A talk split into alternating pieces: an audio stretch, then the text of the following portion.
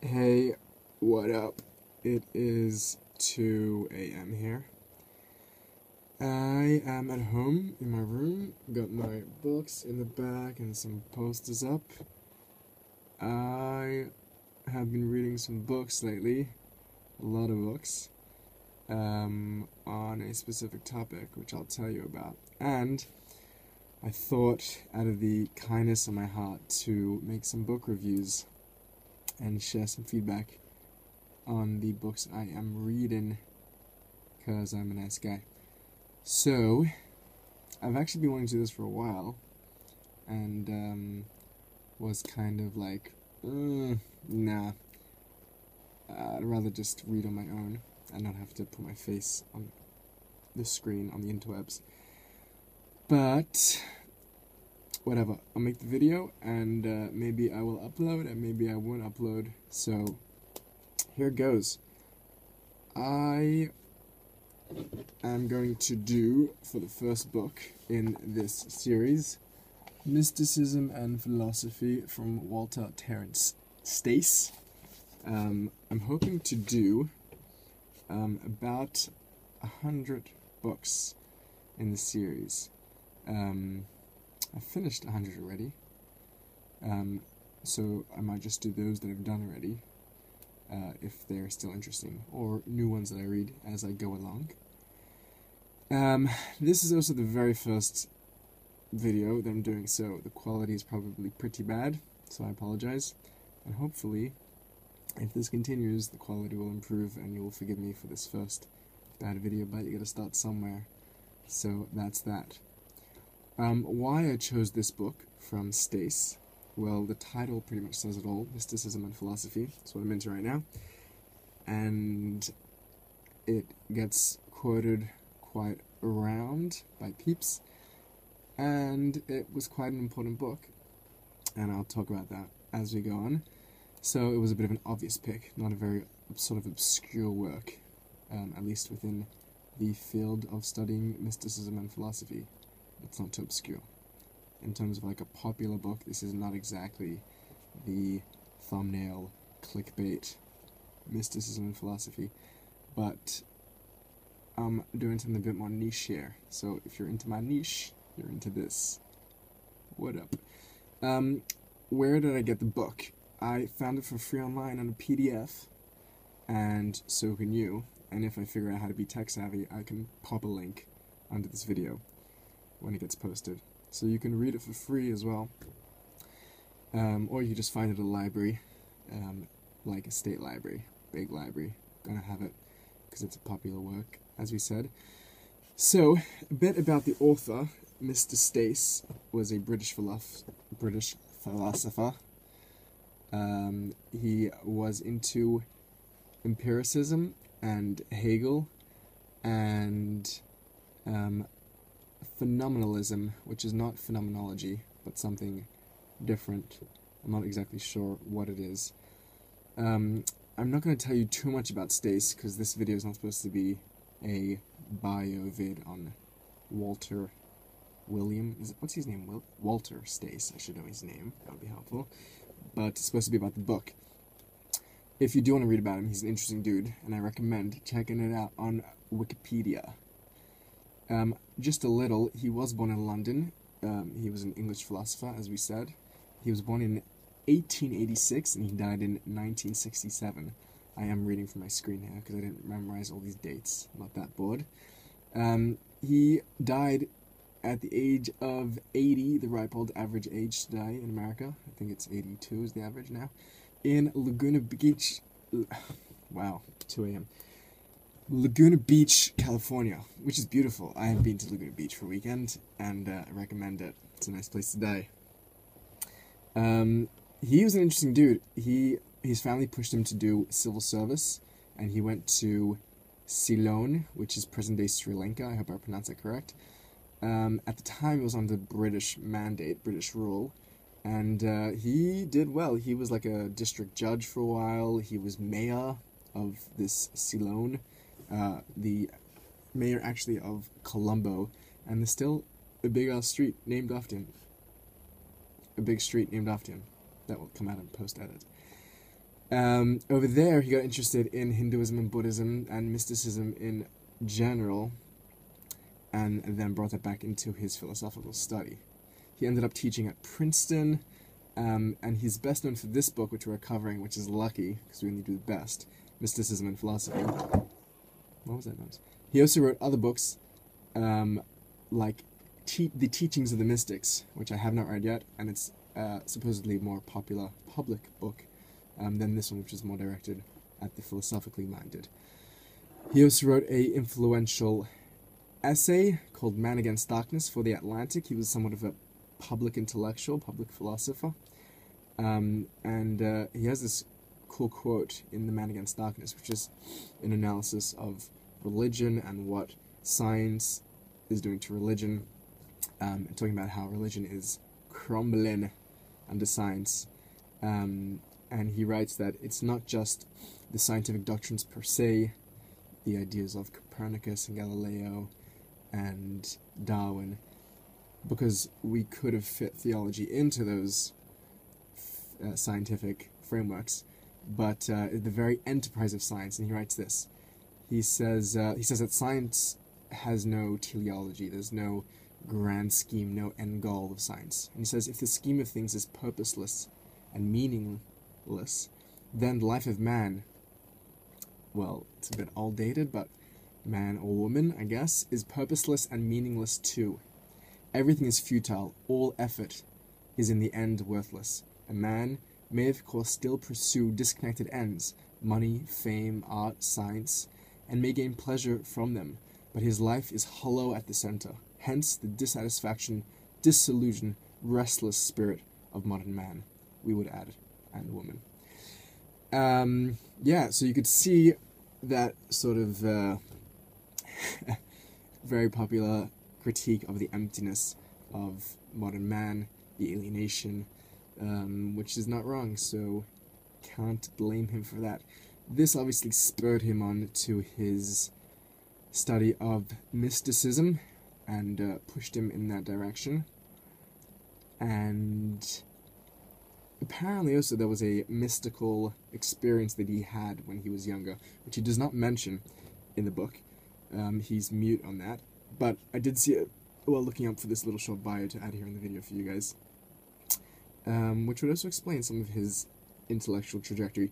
I was thinking of making this video like 5 minutes, maybe 10 minutes, because apparently YouTube algorithms like 10 minutes videos. Don't ask me why or how I know that. But I am just going to roll with it because it's the first video and we'll see how long it goes for. So, yeah, here for the ride. In 1960, he published this book now, Mysticism and Philosophy. Um, and he, it was a pretty important work. He was seen as one of the pioneers in the philosophical school of mysticism. Um, this is a quote I'm reading here now, so don't sue me.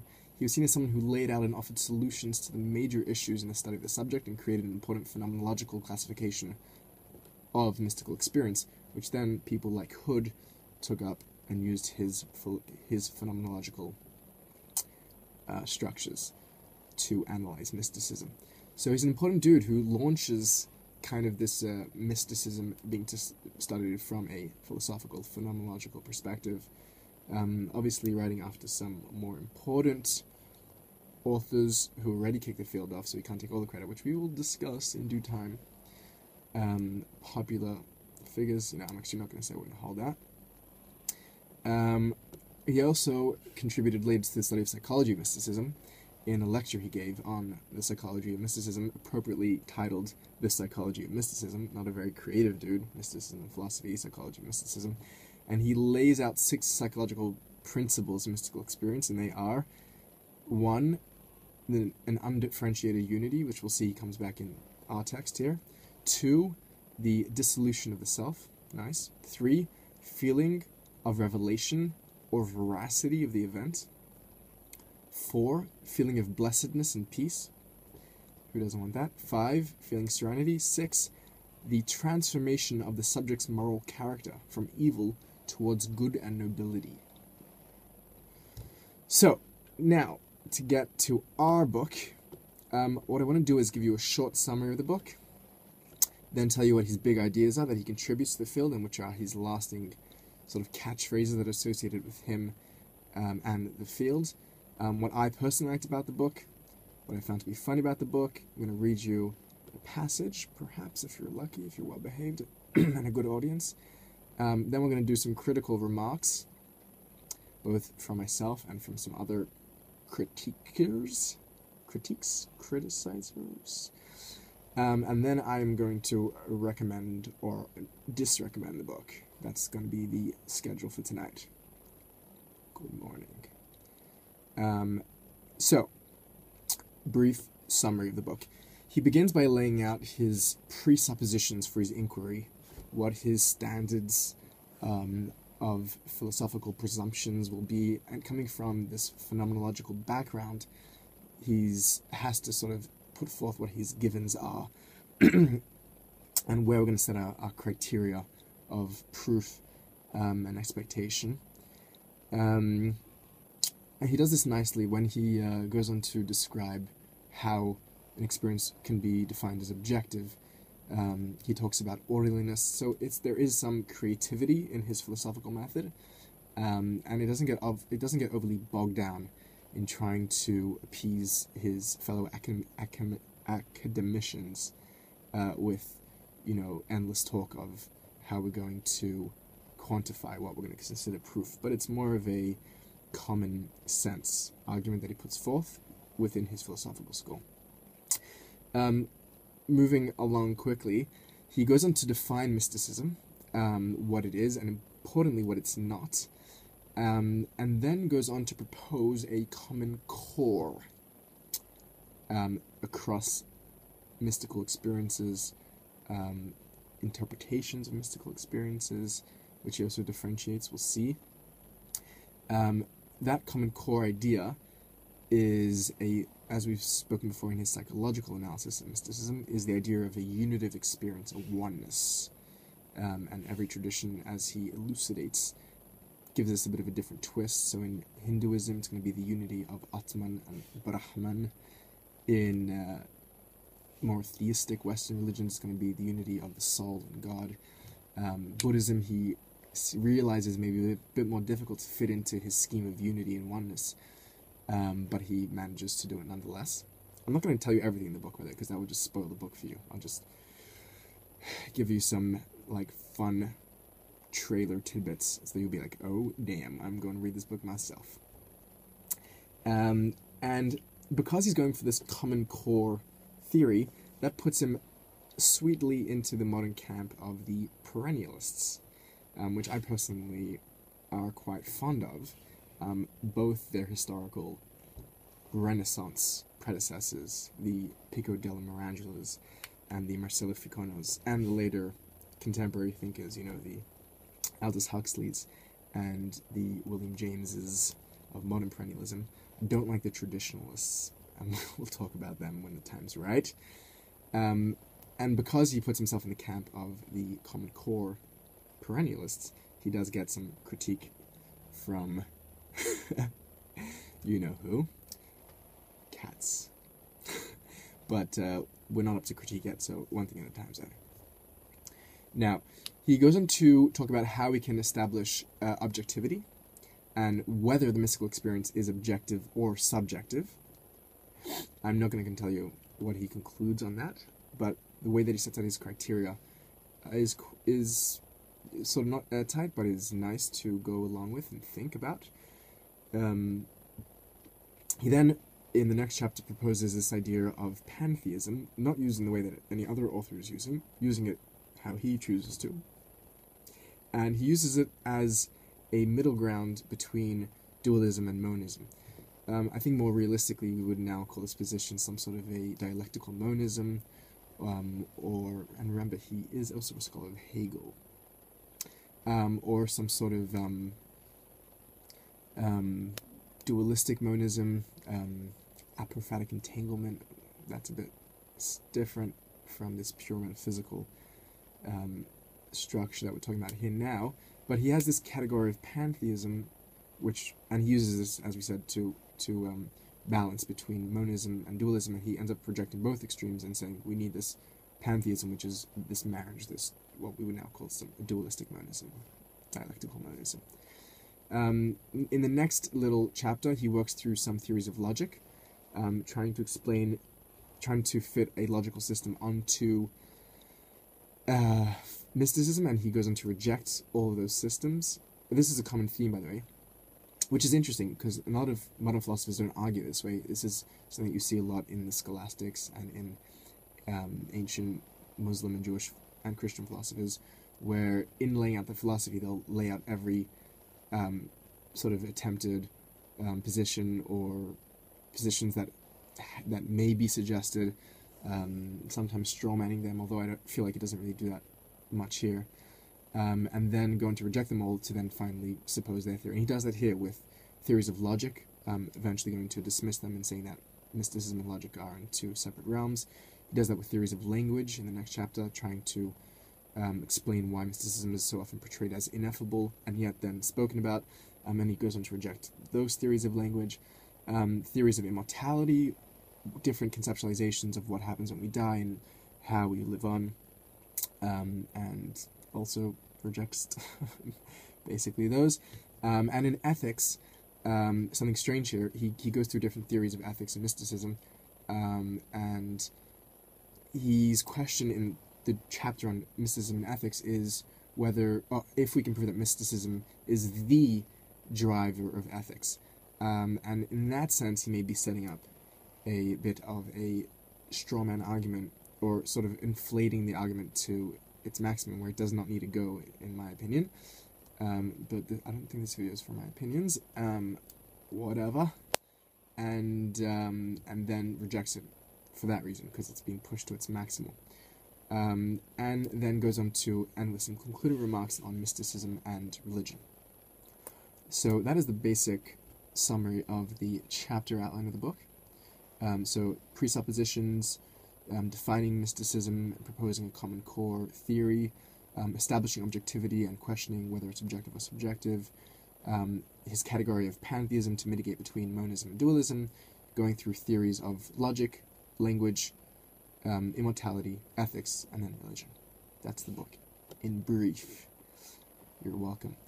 The big ideas of the book, which are the lasting contribution that are thrown around when Stace is mentioned by later authors, is number one, his big distinction between introverted and extroverted mysticism.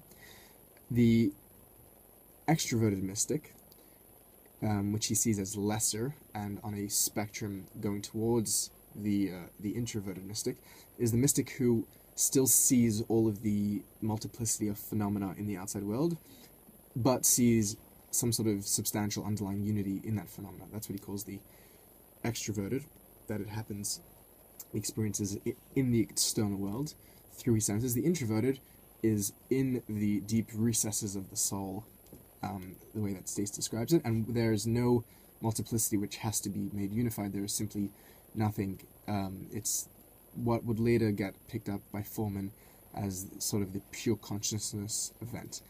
Um, and he very much privileges um, exoteric, introverted mysticism over extroverted mysticism, um, which, again, maybe I'll do a separate video on my personal feels, um, or just uh, read my book when it's done. What?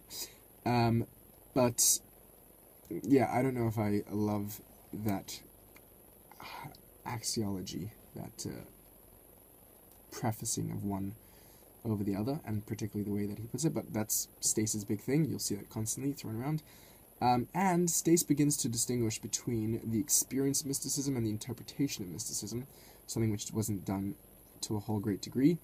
Katz obviously feels like this is not enough, and we have to take into account the context which predisposes the experience, not just the context which then interprets the experience. But this is not about Katz, and we are not Katz fans, as you will gather. Um, so I feel like those are the two main points in the book. What I liked about the book was Stace's. Firstly, he's just very um, methodological moving philosophically through the issues. he's critiqued as not having a rigid enough of methodology or a consistent enough methodology, which is true. But at the very least, he is one of the early thinkers to begin to apply the categories and frameworks of contemporary philosophical systems to the study of mysticism and not just come to it um, as a singing to the choir um, gospel of mysticism or a Christocentric history of mysticism, which is what so much works were before. Um, and that was really cool to read. Um, also, not too jargony or heavy. It's a nice, um, easy read. Doesn't bog you down at any particular point. One may perhaps want to be bogged down every once in a while just for some intellectual um, fun and some steroids for the brain. Um, but there was none of that. It was made. It was written to be very accessible, um, really to a layman, I think. Um, like myself, the uneducated. Um, what I did love personally is how his emphasis was on the unitive quantity of the unitive quality of, of mysticism, um, and I'm all about that unity and looking for that philosophically in mysticism. That's the definition which I vibe for. So that's just a personal preference, and I like that he did that. That's what I liked. That's what this part of the review is about. So, suck it.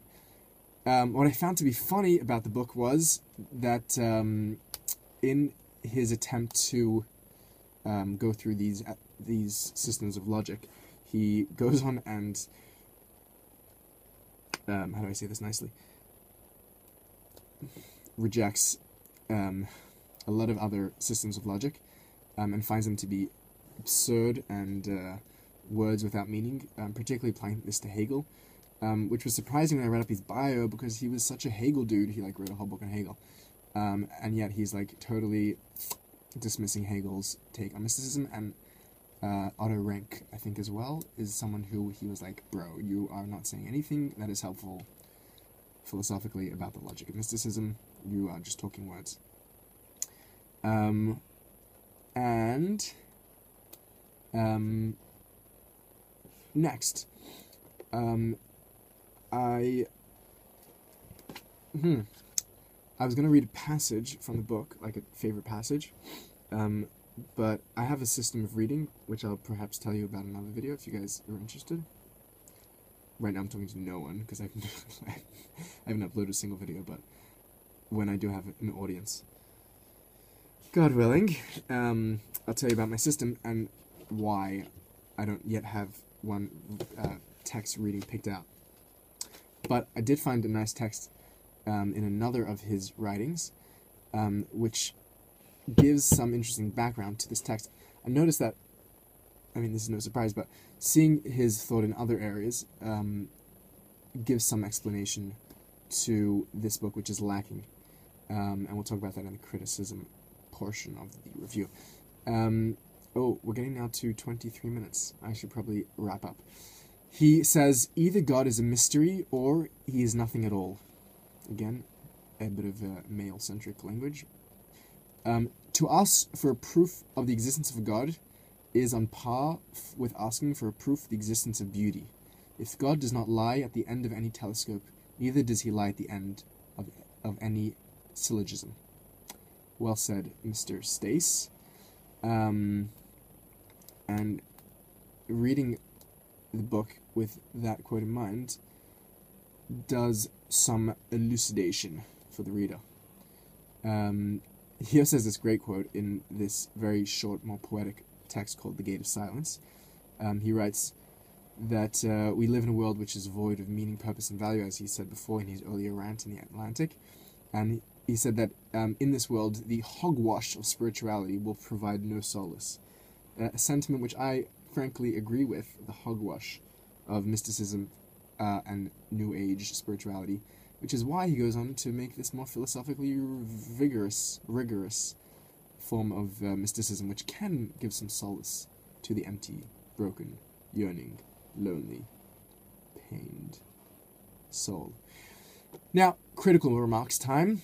Um, so it's been super influential, but also been superly criticized because he falls into this perennialist camp. He's obviously he's often criticizes not being critical with his sources, um, and making assumptions that they have shared experiences because the shared language and description are the same, um, and that his translations are poor, are secondhand, um, and that his grasp on the Eastern traditions are lacking in accuracy.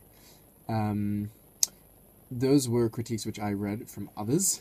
The critique which I felt most pressing while reading was that in his key arguments, when he finally gets around to them at the core of his chapters, are built on way too many um, assumed assumptions um, that are just slipped right into there.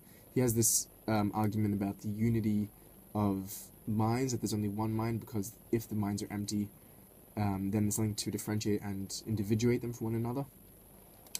Um, and but there are so many presuppositions in his argument that he just flies right under the radar.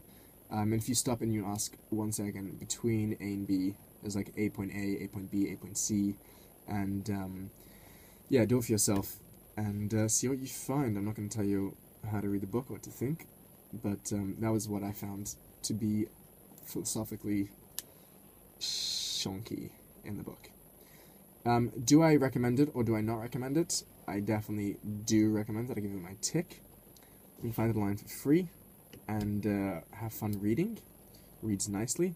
You may find um, that it gets a bit boring when he applies. Um, it's kind of funny, like if you ever read Plotinus, um, every series of questions is answered by the same answer, the one. Um, and over here, he has this sort of philosophical um, ending game on all of his arguments, which is, yeah, well, like in the unit of experience, there's nothing to, there's no multiplicity to experience, and if there's no multiplicity, then X in logic, Y in language, um, Z in ethics. Um, so it gets a bit predictable and maybe slightly boring, um, but still worth reading. Um, now, that is the end of this review. Thank you very much. In terms of which book I'll be reviewing next, I want to hear from you guys. But since there are no you guys, it's like a hypothetical you guys, um, we are going to choose from some um, philosophy and mysticism, mysticism in philosophy, or mysticism and history. Um, the classics at the top of my read list that I've read already um, was Mysticism from Evelyn Underhill, the Anglican scholar. Um, Mysticism East and West from Rudolf Otto, looking at Eckhart and Shankara. Um, mysticism from Happold. Mysticism from Wainwright. Um, Non-duality, which I'm reading now from uh, David Loy, great work, studying comparative philosophy. Um, Katz's essay on philosophical analysis, which we'll read and discuss. Um, Perennial Philosophy from Huxley, a fave, and along with his Doors of Perception, which takes us into psychedelics and mysticism, a topic which we have explored and read on as well, don't worry. Um, there's the Psychology of Mysticism, James's variety of Religious Experience. We have the Humanists, the Transcendentalists, um, we have Jung, we have Maslow, and uh, we have been reading them, and we will share them with you. You just wait, subscribe, and uh, obviously the mythologists, mythology mysticism. We got that Campbell. We got the Kabbalists in mysticism. We got that Gershom Scholem. We got that Idel Wolfson. Um, what else? Yeah, we have lots of fun stuff coming for you guys. We're going to talk about Hinduism, Vedanta, Buddhism, Mahayana, Taoism, some Alan Watts, um, some Jewish mysticism. That's my personal background. That's where I grew up. That's my home. So, Kabbalah, Hasidism. We're going to talk about Sufism and the Muslims, our holy brothers there. Christian mystics, lots of them, cool peeps, great poets, along with the Sufis. Gnosticism, Hermeticism, Western, Western esotericism, and New Age mysticism, but um, wild stuff. Everyone today loves Gnosticism. Hermeticism will be the next cool thing. Just wait.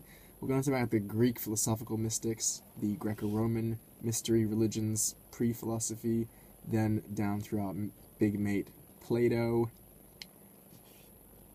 down through Plotinus, into Neoplatonism, um, Romanticism, Idealism, Transcendentalism, um, Perennialism, of course, and our mates, the Traditionalists. Yeah, we got some cool stuff coming. Um, hang tight. If you have any suggestions, any books you want me to read and to review, I will do that for you. Much love. Keep coming back, keep reading, and uh, keep spreading the unity.